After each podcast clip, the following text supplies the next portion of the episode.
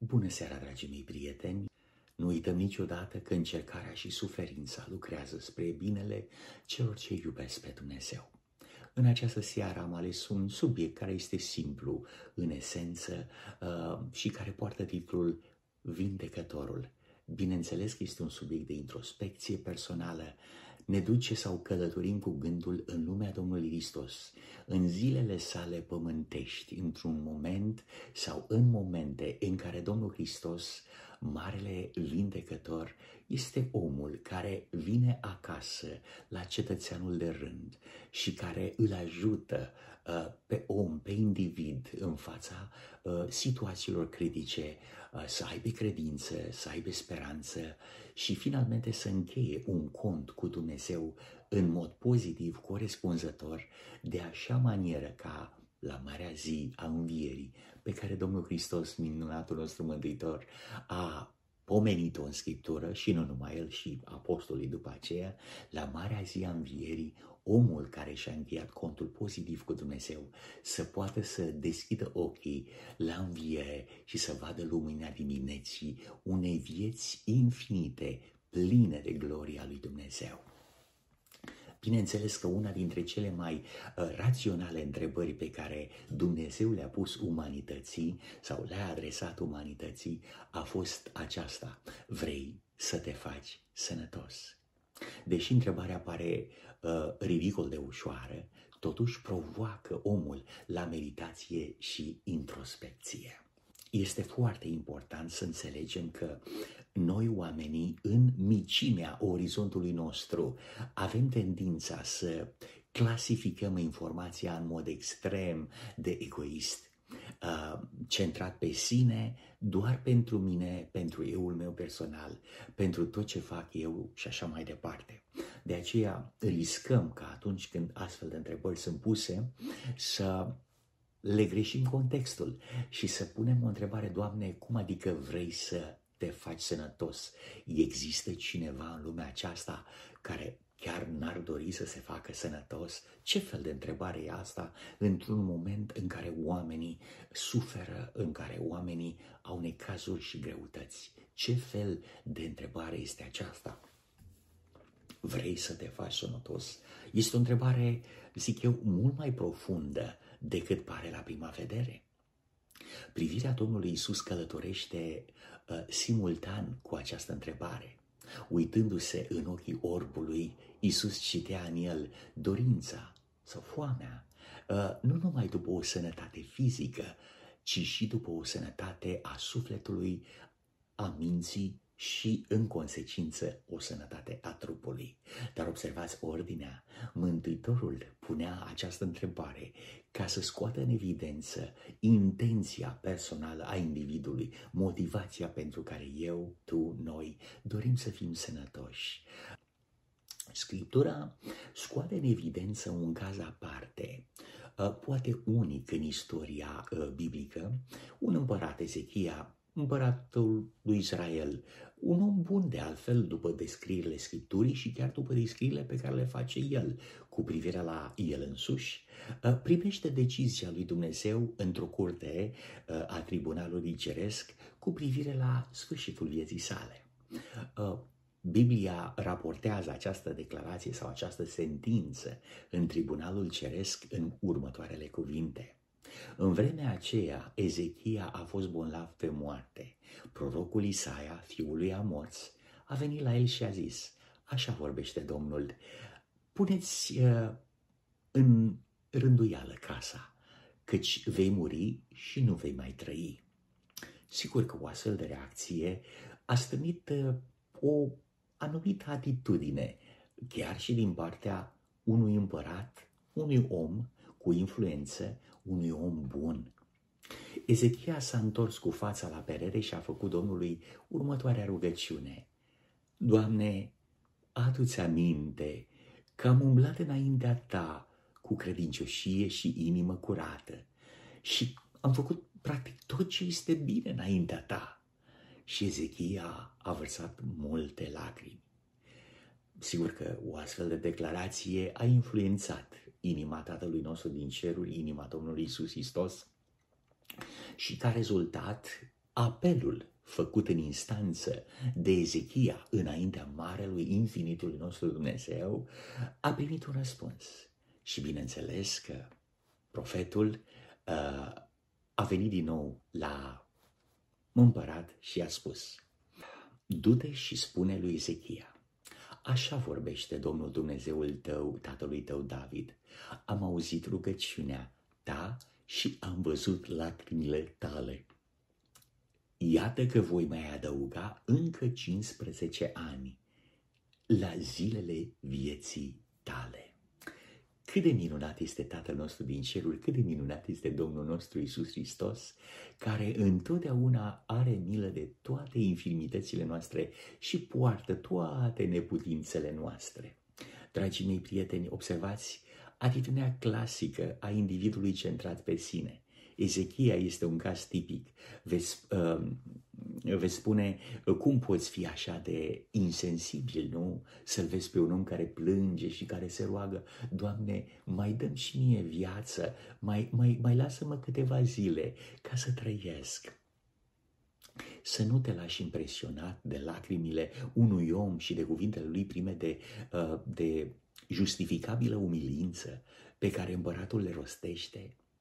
Nu neapărat ca o formă ă, de mustrare la adresa lui Dumnezeu. Păi, Doamne, n-ai văzut câte fapte bune am făcut? Nu ți-aduci tu aminte că am fost un om care te-am urmat pe tine și acum tu să mă chemi la odihnă și bineînțeles că Ezechia face o declarație care cel puțin pentru mine pare surprinzătoare. Aduți aminte, Doamne, de credincioșia mea, de faptele mele, de îndreptățirea mea personală până la urmă, nu? Parcă Dumnezeu ar fi uitat faptul că El a fost un om bun sau s-a manifestat față de Dumnezeu într-un mod corespunzător. Și totuși, toate acestea nu mântuiesc și nu salvează pe nimeni.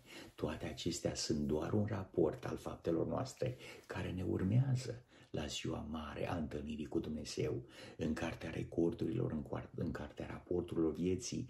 Dumnezeu păstrează lucruri bune, plăcute, frumoase și uneori, dacă anumite fapte nu sunt îndreptate, din nefericire, raportul acela este încărcat și cu aceste declarații. Observați, Ezechia nu este de acord cu viziunea lui Dumnezeu despre viitorul său. Tatăl Ceresc îl cheamă pe Ezechia la Uh, Tatăl Ceresc îl cheamă pe Ezechia la uh, odihnă, la repaus, într-un mod uh, cât se poate de gentil, de elegant, puneți casa în rânduială, căci zilele vieții tale se încheie și vreau să te chem la odihnă, ca mai apoi să te trezesc, să te învii la marea zi a învierii pentru o veșnicie cu mine. Dumnezeu a vrut ce este mai bun și mai frumos pentru Ezechia. Dar, uh, bineînțeles că, așa cum spuneam, Ezechia nu vrea să moară.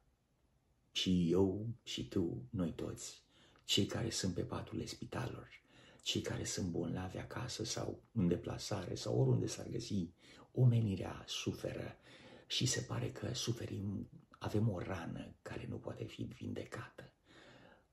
Nu numai Ezechia nu vrea să moară, dar cine vrea să moară? Nici eu nu vreau să mor, nici tu, nici noi.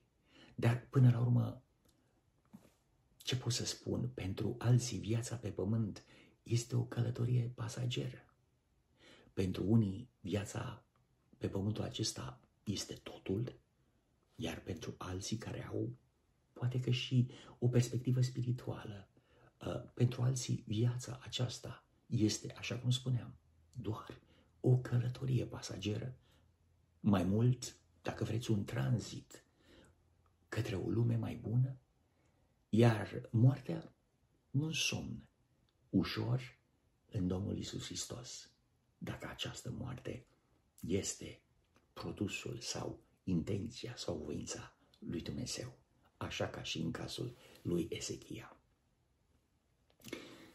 Mântuitorul nostru Isus Hristos, Marele Vindecător, Cel care iubește pe oameni, cel care cunoaște circumstanțele fiecărui individ în parte. Uh, știe că nu este un om identic cu celălalt. Nu există un caz sau o viață de om la fel de identică cu cea, cealaltă viață a al unui alt individ. Dar Mântuitorul, în, para, în parabola cu grâul, cu bobul de grâu, făcea o declarație extrem de importantă, are un caracter chiar universal și care se referă la maniera în care noi ca oameni ne raportăm la voința lui Dumnezeu. Ce spunea Mântuitorul nostru scump și iubit în cuvântul sacru? Adevărat, adevărat vă spun că dacă grăuntele de grâu care a căzut pe pământ nu moare, rămâne singur, dar dacă moare, aduce multă roadă. Prieteni scumpi și dragi, iată-ne înaintea unor momente extraordinare. Iată-ne, dragii mei prieteni, în fața unui adevăr deosebit. Dacă nu moare, spunea Isus, rămâne singur. Cum adică dacă nu moare, rămâne singur? Noi, oamenii, credem tocmai pe invers. Uh, în egoismul nostru refuzăm uh, să murim uh, și pentru acest motiv poate că alegem o cale personală. Adevărat, adevărat vă spun, dacă grâul sau grăuntele de grâu care a căzut pe pământ nu moare, rămâne singur. Eu, tu, noi toți, cei care suntem pe calea undelor în această seară frumoasă de sabat, suntem ca niște boabe de grâu. Ă, este, cred că, unul dintre cele mai extraordinare, frumoase, gentile și nobile ă, comparații pe care Domnul nostru Isus Hristos, Mântuitorul nostru și Tatăl iubirii, ă, Tatăl nostru din ceruri, o face sau le face pentru noi, tu și eu, noi toți, boabe de grâu, cât de nobilă este comparația, cât de extraordinar este privilegiu ca eu și tu să fim, zic eu, simple boabe de grâu. Prietenii mei, în această seară descoperim un adevăr măreț. Dacă eu nu mor, dacă tu nu mori, dacă noi ca și boabe de grâu nu murim, rămânem singuri. Vedeți, dacă rămânem fără Domnul Hristos, rămânem singuri. Omul înțelege exact pe dos lucrurile spirituale. Dacă mor, rămân singur în mormânt, în timp ce Domnul Isus spune exact inversul. Dacă uh, mor, poți să mori împreună cu mine. Uh, deși obsesia lui Ezechia, care de altfel era un om după propriile sale criterii, cere tribunalului ceresc să mai amâne cauza. Dumnezeu primește apelul în cauză, așa cum spuneam, și pe cale de consecință acceptă meritocrația uh, insinuată sau prezentată, sugerată, dacă vreți, de Ezechia. Adu-ți aminte că am umblat înaintea ta cu credincioșie și inimă curată. Am făcut ce este bine înaintea ta. Dumnezeu amână sentința pentru următorul proces care va avea loc în 15 ani de acum înainte. Cei care ați citit experiența lui Ezechia și cum s-au încheiat cei 15 ani de istorie personală a acestui împărat, o prelungire a vieții care s-a soldat cu un miracol ă, ceresc. Soarele se dă înapoi cu 10 trepte Uh, o, o dovadă pe care Ezechia avea să o primească ca un semn al integrității relației de prietenie pe care Dumnezeu a investit-o cu împăratul Ezechia. Se va da zece tre- trepte cadranul soarelui înapoi și vei vedea că tot ce am spus eu este adevărat. Tatăl nostru din ceruri întotdeauna s-a ținut de cuvânt. Întrebarea este dacă bobul de grâu nu moare, rămâne singur. Este această declarație a Domnului Hristos uh, aplicabilă și lui Ezechia. Așa avea să se întâmple la sfârșitul celor 15 ani cu omul acesta. Vedeți dumneavoastră, cuvântul lui Dumnezeu este încercat. Ezechia n-a vrut să moară uh, când a vrut Dumnezeu sau în termenii și condițiile stabilite de Dumnezeu după 15 ani de zile, când i-a invitat pe babilonieni și n-a mărturisit nimic despre credința lui, despre viața lui, despre practic cât oferea El Tatălui nostru din ceruri, iubiții noștri prieteni, când babilonienii au văzut că soarele a mers înapoi zece trepte, s-au gândit că undeva în Israel, așa cum le mărturiseau spionii trimiși printre națiuni, a, au venit să vadă, să ceară informații suplimentare despre credința, religia, ă, viața personală a credincioșilor uh, evrei care se cunoștea în lumea păgână că avea un Dumnezeu special, un Dumnezeu care nu este nici de piatră, nici de argint, nici de aramă, nici de lemn. Uh, este un Dumnezeu pe care lumea, cerul și pământul nu pot cuprinde. Undeva în timpul unei uh, sărbători în Babilon, când oamenii se închinau soarelui cu multă pasiune, ca fiind cel mai strălucitor obiect vizibil cu ochiul uman, dintr-o dată oamenii într-un protocol religios în Babilon încremenesc pentru că acest, în ghilimele, soarele, Dumnezeu sau Sun, the God, uh, Baal, nu? De la cercul rotund al soarelui, uh, avea să se oprească din drumul lui și să meargă înapoi, să schimbe direcția de mers.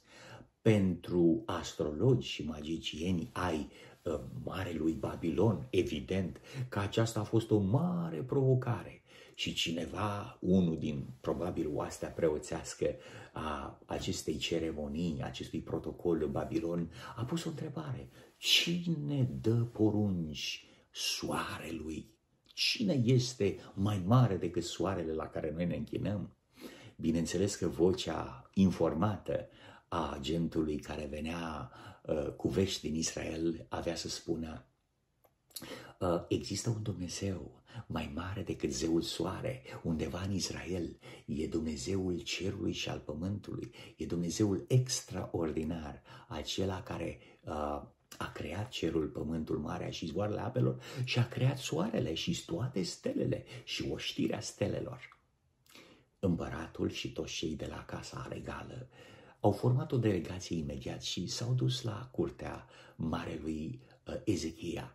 Au cerut cărți de cântări, au cerut uh, probabil niște uh, manuscrise sau um, câteva răvașe din scriptura pe care o aveau la dispoziție la data aceea, evident, părți ale Vechiului Testament sau părți ale cărților profetice și au vrut să fie inițiați uh, cu sinceritate în arta, um, arta mântuirii, în arta salvării uh, după principiile stabilite de Dumnezeul lui Israel. Ezechia în cei 15 ani de toleranță, în cei 15 ani de extensie pe care i-a primit de la Dumnezeu, s-a simțit extrem de flatat că l-a băgat pe el, o țară micuță, ă, l-a băgat în seamă Babilonul. Noi, ca români, ne-am simțit foarte bine când un reprezentant al Statelor Unite ă, ne-a vizitat sau chiar reprezentantul Romei, nu? România, o țară formată din trei principate, micuțe, amărâte, vai și amar, au fost băgate în seamă de Marele Babilon. Sigur că inima oricărui reprezentant al unei națiuni mici ar reacționa după aceleași principii omenești, uh, așa cum a reacționat Ezechia. Din nefericire, raportul celor 15 ani se încheie cu faptul că Ezechia, pentru câteva clipe sau mai multe clipe, întoarce spatele lui Dumnezeu, el însuși considerându-se marele guru, marele șef al religiei iudaice.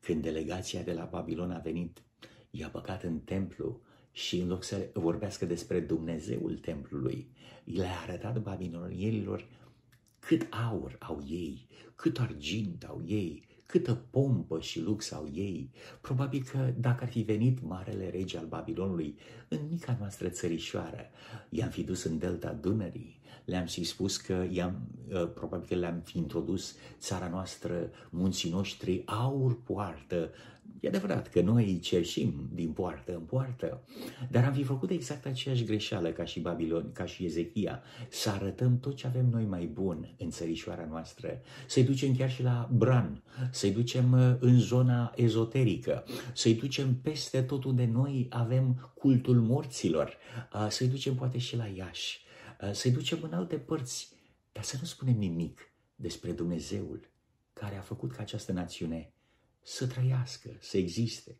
să se dezvolte o limbă, așa cum este limba română, și să putem să ne bucurăm de faptul că Dumnezeu a păstrat o națiune în viață, o națiune mică la intersecția marilor puteri. Vedeți dumneavoastră cât de firesc și cât de ușor este să uităm de Dumnezeu cerului, care, dacă face să existăm sau să trăim ca și un grup, ca și un grup de cetățeni care împărtășesc aceleași amintiri, aceeași istorie, aceeași limbă, aceleași tradiții și cultură, totuși renunță, ca și Ezechia, întoarce spatele adevăratei surse de lumină și de viață și de speranță care este Dumnezeu. În momentul în care babilonienii au plecat de la Ierusalim, mâncați uh, bine, li s-a dat de băut, uh, tot a fost o pompă în care Israelul a vrut să scoată în evidență, sau mă rog, Ezechia a vrut să scoată în evidență cât de uh, faimoasă este viața în Israel. Poate că nu era așa în fiecare zi, dar ziua în care babilonienii au căutat pe Dumnezeul lui Israel a fost ziua unui banchet, ziua unei farse, în care Israelul a încercat să arate o față pe care nu avea.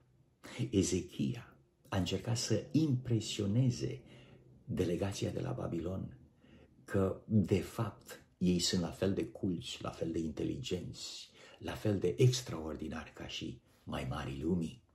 Nu, adeseori auzim, noi românii suntem cei mai deștepți oameni din lume. Noi am spart codul de la Pentagon, noi am luat toate olimpiadele de matematică, noi am inventat laserul, noi am inventat motorul uh, uh, cu reacție, uh, nouă ni s-au furat dosarele lui Traian Vuia și așa mai departe. Henry Coanda a fost marele extraordinar.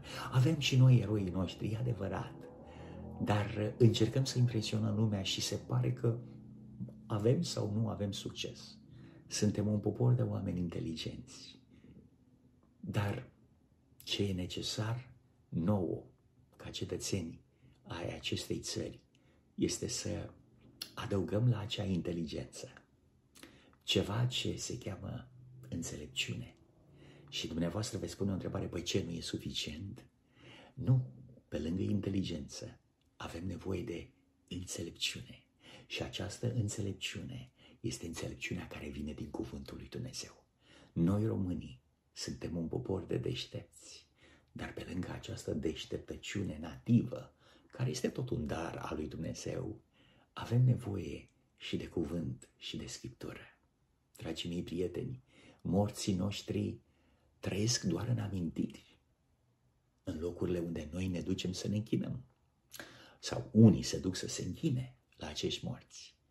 Dar nu uitați că adeseori, închinându-ne chipurilor, imaginilor, morților, oamenilor care au fost eroi ai acestei lumi, noi de fapt întoarcem și spatele aceluia care ne-a prelungit viața cu 15 ani de existență ca națiune, ca indivizi, ca și grupuri de indivizi, familii și așa mai departe. Ezechia a făcut la fel. După ce s-a terminat delegația, după ce delegația a plecat din Israel, Domnul Hristos l-a chemat la un cuvânt de taină pe Ezechia și i-a pus o întrebare. Ezechia, despre ce te-au întrebat uh, împărații Babilonului sau, mă rog, mai mari Babilonului uh, și ce le răspuns? Care a fost dialogul între tine și ei? Nu că Dumnezeu nu știa ce a făcut Ezechia, uh, dar vrea să scoată în evidență sau să îl invite pe Ezechia la un moment de mărturisire personală. Ezechia, în tot timpul când oamenii ăștia au venit aici, și tu le-ai arătat aurul și argintul templului. Tu le-ai arătat uh, înțelepciunea templului și așa mai departe. Ai rostit vreo vorbă despre mine? Ai prezentat pe acela care te-a chemat 15 ani în urmă în tribunalul ceresc? și le-ai recomandat tu faptul că eu sunt cel care am dat soarele lor înapoi cu zece trepte?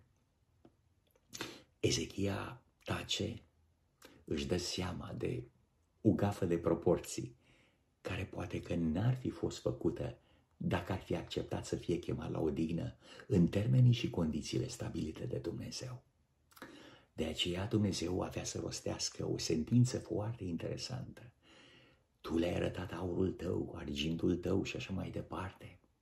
Tot ce le-ai arătat lor, într-o bună zi, vor veni și vor lua acasă și vor duce în Babilon toată comoara și toată uh, uh, pasiunea sau toată, toate valorile pe care tu le apreciezi vor fi luate și vor fi duse acasă la ei. Nevestele tale, copiii tăi vor fi duși în robie, iar tu vei rămâne singur. Ezechia a plecat capul în fața unei astfel de sentințe și își recunoaște vina. Și Domnul cu gentilețe spune, pentru că te-ai pocăit și pentru că ai acceptat mustrarea mea și pentru faptul că uh, ai recunoscut înaintea mea și te-ai umilit înaintea mea că n-ai făcut bine și că m-ai lepădat pe mine, Dumnezeul care ți-a dat 15 ani la viața ta sau ți-a adăugat la viața ta 15 ani. Din cauza aceasta, Ezechia, uh, pentru că ai acceptat mustrarea mea, am să păsuiesc națiunea. N-am să aduc asupra ta toate declarațiile pe care le-am făcut sau toate hotărârile mele în timpul vieții tale. Vedeți, Ezechia împlinește cuvântul declarației Domnului Isus Hristos. Dacă bobul nu moare, rămâne singur. În egoismul și interesul său personal de a-și prelungi viața cu o zi, două, trei, un an, 15, în egoismul lui Ezechia avea să uite de Dumnezeu. Tatăl nostru din ceruri, în înțelepciunea sa infinită, știe mai bine decât noi ce trebuie făcut și știe mai bine decât noi toate aceste lucruri. Scumpii mei prieteni, dragii mei prieteni, vreau să vă spun că Dumnezeu este un Dumnezeu al milei, un Dumnezeu al dragostei, un Dumnezeu al iubirii și niciodată nu ne tratează în maniera sau după maniera în care noi merităm. Își extinde limita harului său până la cele mai extraordinare margini ale înțelepciunii umane. Chiar Ezechia nu se înțelegea pe sine, chiar el însuși ca împărat nu pricepea taina sau cât de departe s-a dus iubirea lui Dumnezeu. Doamne, cum poți iubi, cum poți avea răbdare cu un ticălos așa ca mine? Vedeți, acesta este Dumnezeul descris de Scriptură. Acesta este Dumnezeul introdus de paginile Bibliei, cuvântului sau o, oracolelor sfinte ale Scripturii. Un Dumnezeu minunat. Și acum, din nou spun, dacă bobul de grâu nu moare, rămâne singur. Așa vreau să se întâmple uh, cu mine, Așa ai dorit tu să se întâmple cu tine? Așa s-a întâmplat cu Ezechia. Vedeți dumneavoastră, prieteni, cuvântul lui Dumnezeu este încercat. Ezechia, o repet din nou pentru că este punctul esențial al subiectului. El, Ezechia n-a vrut să moară și de aceea avea să rămână singur. Întorcându-ne la titlul inițial al subiectului, reamintesc în întrebarea de fond, vrei să te faci sănătos? Domnul răspunde, uite, ă, o turtă de smochine, aplic-o pe umflătură și Ezechia se va vindeca. Mă întorc la tratamentul pe care l-a primit Ezechia, nu știu, era o tumoare, era un cancer, Biblia este nedefinită și noi încercăm să speculăm pe marginea bolii pe care acest individ a avut-o. Nu știm, nu cunoaștem. Se spune că era o umflătură. Evident, putea să fie o formă, o tumoară care, mă rog, fiind de natură canceroasă, eventual, ar fi putut să genereze moartea uh, lui Ezechia într-un mod lent sau într-un mod mai rapid.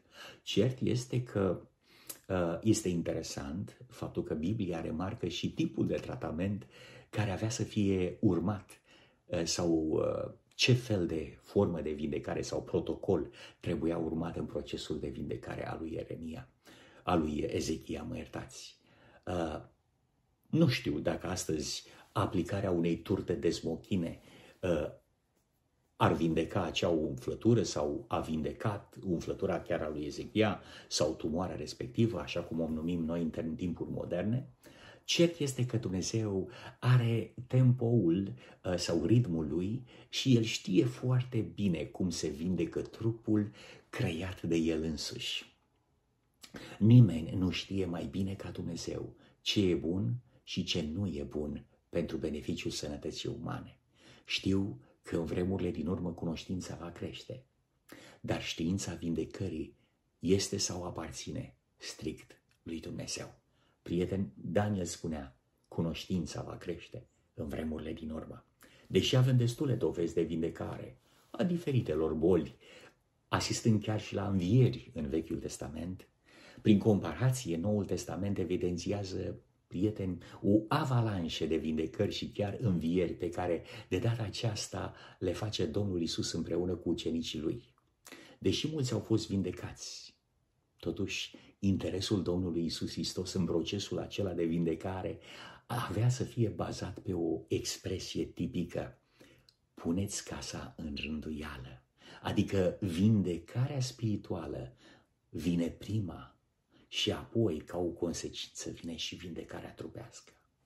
Vindecarea sufletului uman se face prin înnoirea minții, termen folosit de greci mai în vechime uh, după expresia meta-noia uh, sau înnoirea minții, ca mai apoi această schimbare a minții sau transformare a minții să afecteze pozitiv vindecarea sufletului nostru de păcat adică fuzionarea minții noastre cu mintea Domnului Isus Hristos, fuzionarea voinței noastre în supunere față de voința lui Dumnezeu. Și doar atunci, pe cale de consecință, trupul nostru plin de metehne, cu dureri și cu junghiuri și cu suferință, va profita de o binecuvântare a vindecării complete. Pentru omul firesc, vindecarea înseamnă, zic eu, un abuz al lui Dumnezeu, al harului lui Dumnezeu. O muzică proastă de genul tâlharului de pe cruce care striga și el la Domnul Hristos după vindecare. Vindecare? Dar cum? Vă duceți aminte de tâlharul care refuza să moară. Pe partea stângă, Domnul Hristos avea un om care nu era interesat nu era interesat de vindecarea spirituală a minții și a trupului său. În cealaltă parte era un om contopit de dragostea lui Dumnezeu, un alt tâlhar, o altă natură, un alt uh, izvor al viței de vie, conectat trupul și mintea lui. Dar pe partea cealaltă, Isus avea de-a face un caz disperat, în termenii și condițiile stabilite de el, tâlharul nepocăit, îi propunea Domnului Hristos o evadare de pe cruce. Vindecă-te pe tine și pe mine. Fă o minune, dă-mă jos pe mine de pe cruce, apoi dă-te jos și pe tine de pe cruce. Sigur că sunt melodramatic, dar încerc să folosesc un limbaj cât se poate de contemporan sau de modern pentru lumea noastră de astăzi. Tălharul nepocăit îi propune Domnului Hristos o evadare. Salvează de pe tine, salvează de pe mine și hai să fugim. Domnul Iisus se uita la el și cu o privire blajină, parcă uh, se întrezărea și, sau se putea citi întrebarea, uh, și unde să fugim? Sigur că în mod egoist, subiectiv, tălarul putea să spună, fiecare fuge în drumul lui, tu cu drumul tău, Iisus, eu cu drumul meu, mă fă o minune și vindecă-mă. Dacă eu aș fi tălharul, eu aș întreba, ce fel de viață vreau eu să-mi scap? Păi, sunt mai multe vieți? Da. Una e viața trăită cu Dumnezeu și alta este viața trăită fără Dumnezeu. Observați, astăzi lumea, lumea caută soluții. Dar caută soluții uneori fără Dumnezeu sau în afara spectrului dumnezeiesc. Fă o minune pentru noi, fă o vindecare, intenția aceasta era foarte clară. El vroia vindecarea, el vroia viața, dar într-o independență criminală față de interesul lui Dumnezeu. Dorea să-L folosească pe Domnul Hristos ca o carte de credit. Fă o minune. Salvează-te pe tine, salvează-ne pe noi și apoi fiecare cu drumul lui. Câți oameni n-au fost și sunt vindecați astăzi? Prin circunstanțe. Uneori creditul se duce omenește la cel care are grijă de bolnav. Puține ori creditul se duce la Dumnezeu. Ca și tâlharul acesta, adeseori jucăm rolul bobului de greu care nu vrea să moară ca să rămână singur. Cred că a fost o experiență teribilă și este o experiență teribilă pentru oricine să fii pe cruce sau pe patul de moarte și să ai uh, cotul încheiat cu Dumnezeu, să te simți nesigur și disperat doar pentru că n-ai vrut să mori împreună cu Domnul Hristos. Observați din raportul Scripturii, ceea ce eu înțeleg este că Mântuitorul lumii este cel care poartă povara păcatelor lumii întregi.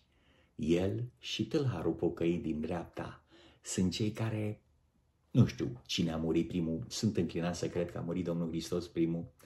Uh, e posibil ca tâlharul din dreapta, tâlharul cel pocăit să uh, moară primul atunci când i-a spus adevărat, adevărat îți spun că tu vei fi cu mine în împărăția cerului.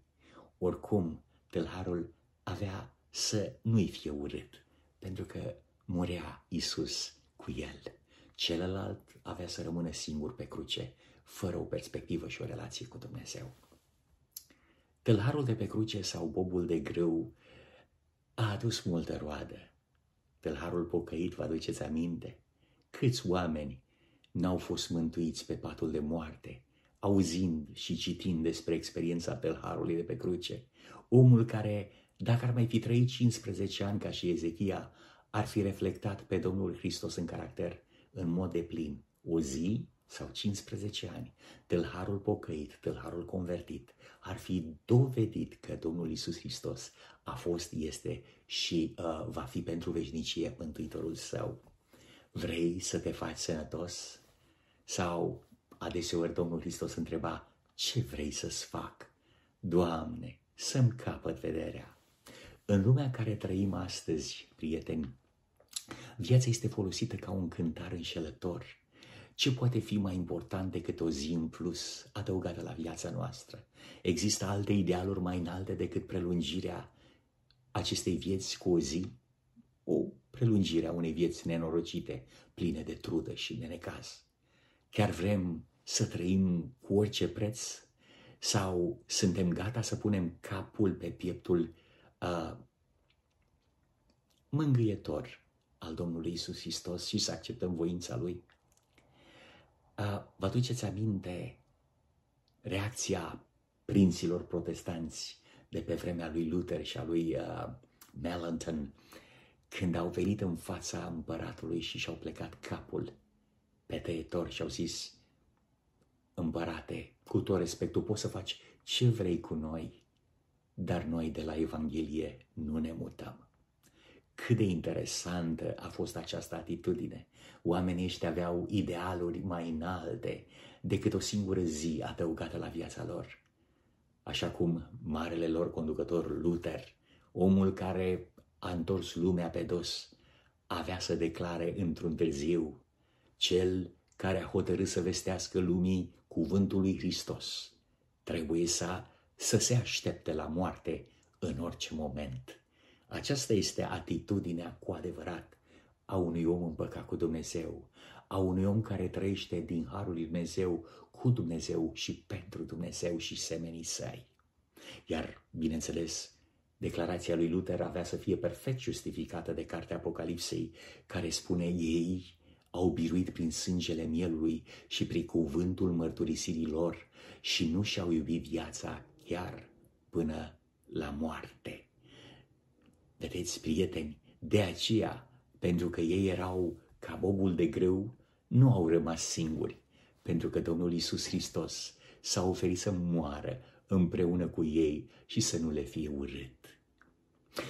Am avut uh, privilegiul nemeritat de a servi în diferite biserici ca slujitor al Domnului și mi-a fost dat să aud de multe ori povestiri, experiențe cu privire la încheierea vieții celor dragi.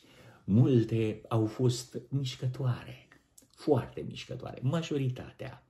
Dar uh, mi-a rămas în minte o experiență care are un caracter specific, extrem de uh, uh, încurajatoare pentru noi cei care astăzi suntem pe calea undelor. Un om care moare uh, după o viață în care soția nu îl susține în credință. Uh, se pare că omul era căsătorit și uh, avea o viață de familie fericită până în ziua în care a hotărât ca el să slujească Domnului Hristos și să devină, din lumea aceasta întunecată, să vină la lumina care era Hristos și să devină un așteptător al luminii, un așteptător al Domnului Hristos. E, în momentul în care el a devenit un așteptător al Domnului Hristos, se pare că cei din casa lui au devenit vrăjmași. Este interesant că experiențele pe care le povestesc copiii și nepoții mai târziu aveau să scoată în evidență caracterul extraordinar, uh, plin de răbdare a unui om care când se îmbrăca să meargă la rugăciune, la adunare, în ziua de sabat, uh, cu cei pe care îi iubea Domnul, se pare că soția ieșea în față și arunca pe el o găleată de apă ca să fie ud. Știți, pe vremea aceea, exista o singură ținută, uh, un singur uh, ițar, o singură îmbrăcăminte, un singur cojoc pe care bătrânii le aveau ca să meargă la întâlnirea cu Dumnezeu, la biserică sau în locuri sacre. Adeseori, omul acesta avea să îndure.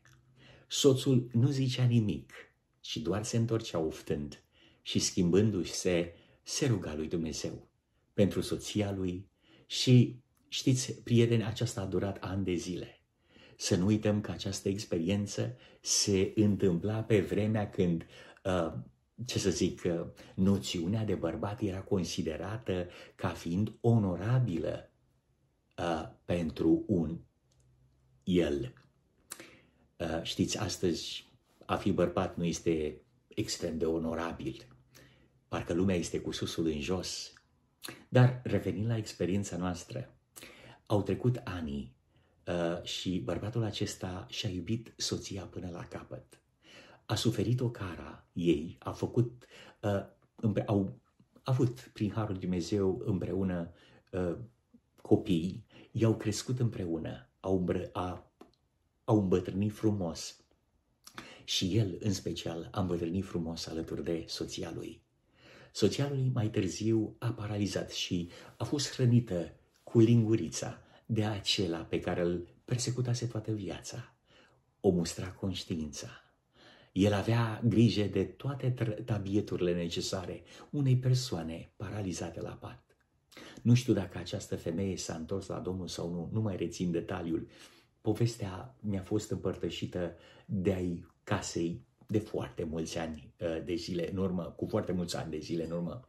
Dar ce este interesant este că până la urmă uh, această femeie, care a fost o femeie cuvioasă, credincioasă în felul ei, a ajuns să recunoască faptul că soțul ei n-ar fi fost credincios, răbdător, nu i-ar fi oferit un asemenea tratament niciodată dacă nu l-ar fi întâlnit pe Domnul Hristos.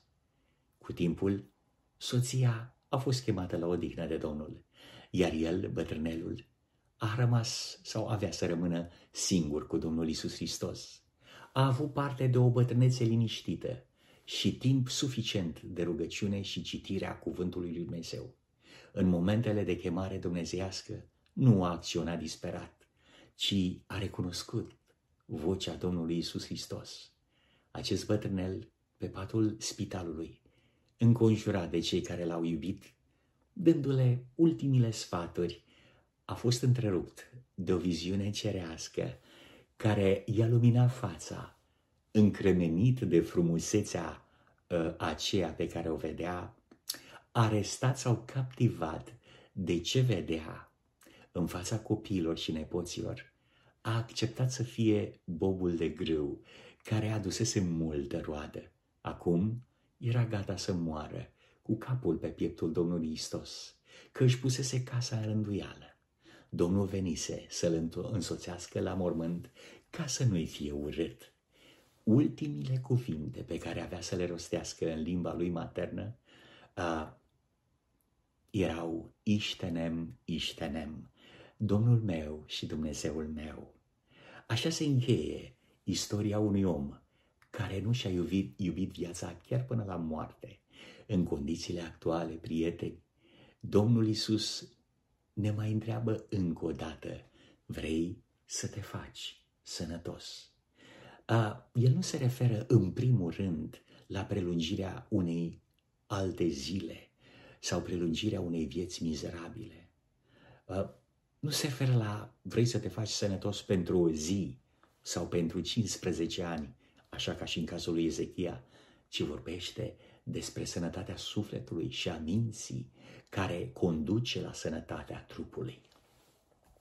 Rămâne ca în această seară să ne examinăm viețile și să încercăm să răspundem la întrebări care au răspuns. Doamne, de ce a, a murit Domnul Hristos? Sau, Doamne, cine a păcătuit? Vă aduceți aminte uh, această atitudine de investigare pe care ucenicii o aveau cu privire la, Domnul, uh, cu privire la orbul născut. Așa, Doamne, cine a păcătuit, el sau părinții lui?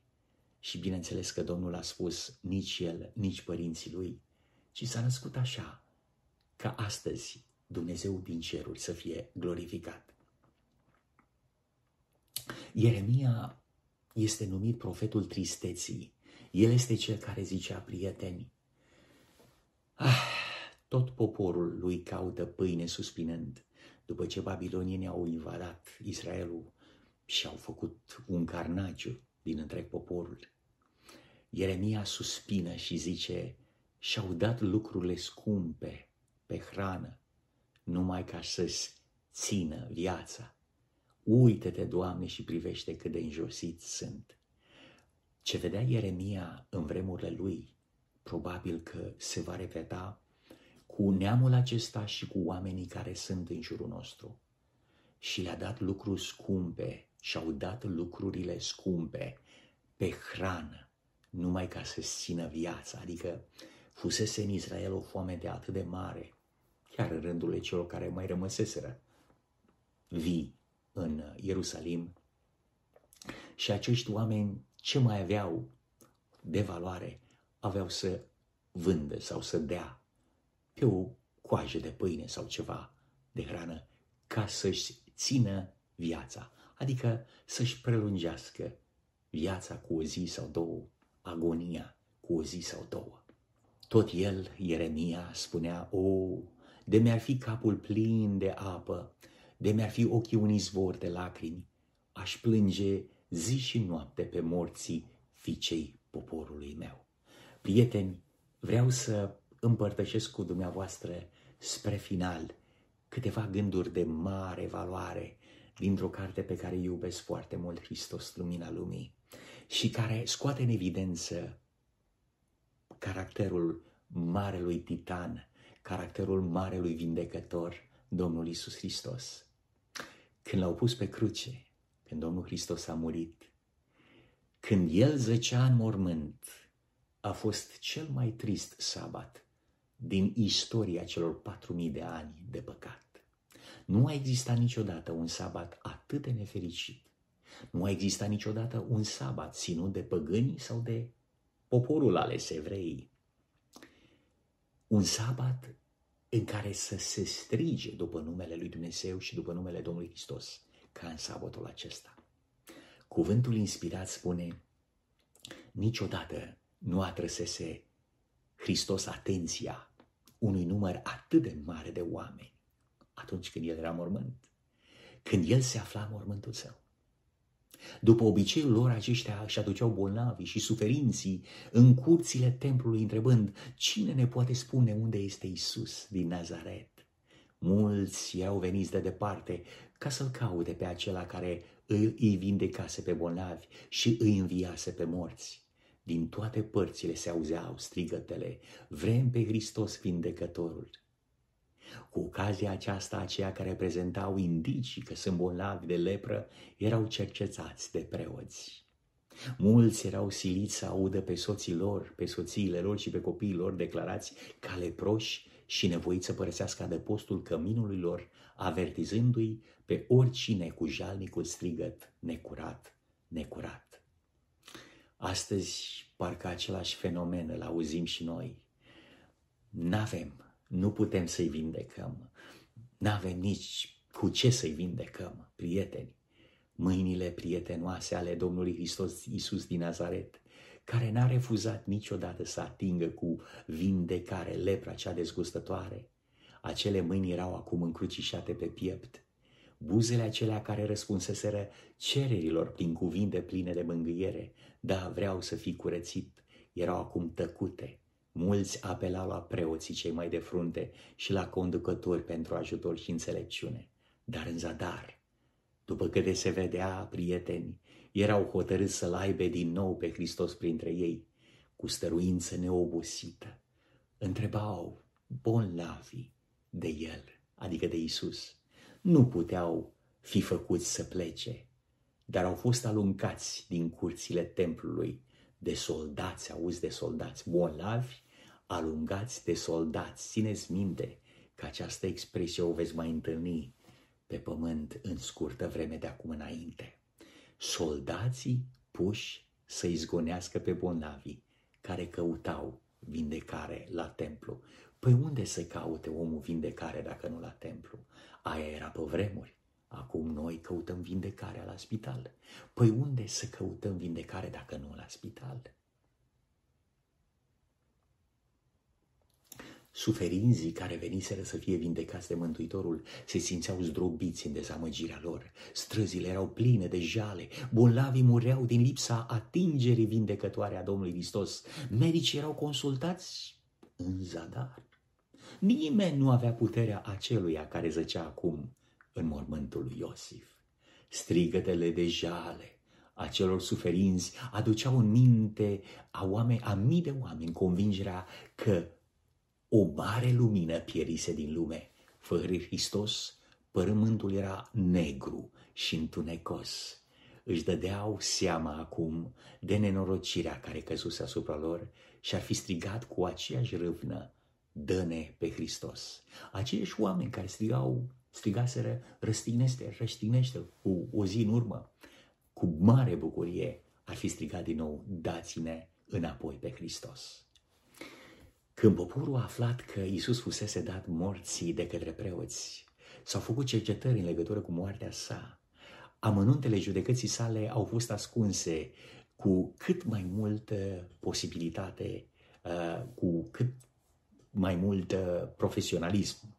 Dar în timp uh, când el se afla în mormânt, numele său era pe buzele a mii de oameni și vești despre bagiocura de judecată la care fusese expus, precum și despre atitudinea inumană a preoților și conducătorilor, s-au răspândit pretutindeni. Frații mei, când citesc aceste cuvinte, mă gândesc că sunt transpus în zilele de astăzi. Actorii sunt diferiți, dar filmul este același. Acei care pot citi printre rânduri pot înțelege că fiecare generație de oameni trăiește exact aceeași experiență a crucificării Domnului Hristos în persoana celor drepți, în persoana celor cu transparență și cu coloană vertebrală în persoana celor care au demnitate. Acești preoți și conducători au fost chemați de către oameni inteligenți să explice profețiile Vechiului Testament cu privire la Mesia și un, în timp ce încercau să răspundă ticluind o minciună, ajungeau să-și iasă din minți.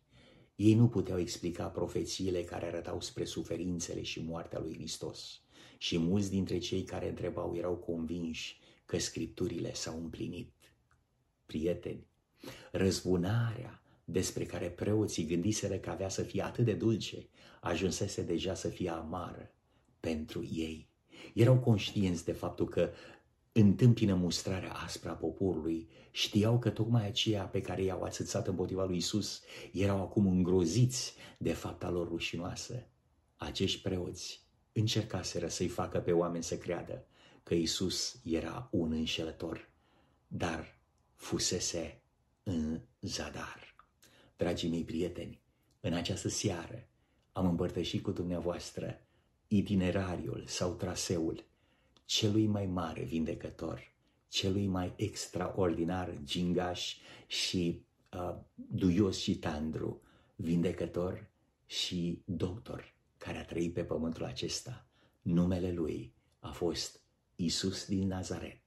Numele lui a fost Fiul omul, omului. Numele lui a fost Emanuel. Numele lui este împăratul împăraților și domnul domnilor. Fie ca bunul Tată Cere să ne binecuvânteze în această seară cu o meditație deosebită și cu un răspuns înțelept pe care îl putem da sau oferi Domnul Hristos la întrebarea vrei să te faci sănătos? Și atunci sigur că Domnul Hristos va spune uh, uh, noi vom spune uh, da, Doamne, aș dori să fiu vindecat de boala mea sau de meteahna mea spirituală. Aș dori să fiu vindecat de păcat și apoi, dacă e voia ta, să fiu vindecat la trup și la minte. Este rugăciunea mea fierbinte pentru fiecare dintre dumneavoastră. Haideți să avem un moment de rugăciune, să ne plecăm capetele, inimile, sufletul și cei care au posibilitatea, genunchiul, într-un moment de rugăciune. Iubitule Tată din ceruri, în numele Domnului Hristos, venim în această seară cu toți prietenii noștri care se găsesc pe calea undelor, cu toți cei care doresc și uh, își, uh, își doresc această vindecare a trupului, a minții, a sufletului, uh, dar mai presus de toate doresc vindecarea spirituală. Iubite Tată, vindecă pe toți cei care uh, acceptă voința ta în viața lor și convinge pe oameni cu dragostea ta, cu Duhul tău sfânt, ca să ne putem preda viața noastră ție, ca să fim boabe de grâu care dacă mor nu rămân singuri și dau multă roadă. Îți mulțumim, Tată, pentru privilegiul de a fi în viață. Ne rugăm pentru durerea și strigătele familiilor care și-au pierdut bunici, uh, mame sau tați, copii sau prieteni, uh, datorită crizei, datorită bolilor, datorită circumstanțelor sociale în care ne găsim într-o societate nefastă, coruptă, în care oamenii sunt disprețuiți și sunt doar un simplu număr. Îți mulțumim că ne iubești și că ne-ai promis o viață mai frumoasă decât aceasta. În numele lui Isus. Amin. Prieteni scumpi, în această seară, vreau să vă reamintesc că mâine dimineață, datorită circumstanțelor, ne vom întâlni din nou pe calea undelor. La ora 9 și jumătate pentru școala de sabat și la ora 11 pentru serviciu divin. Fie ca bunul Tată Cere să fie binecuvântat pentru toată dragostea care și-a exprimat-o pentru noi astăzi și familiile noastre. Și vă zic o seară cât se poate de binecuvântată și un sabat plin de prezența Domnului Isus Hristos. Amin.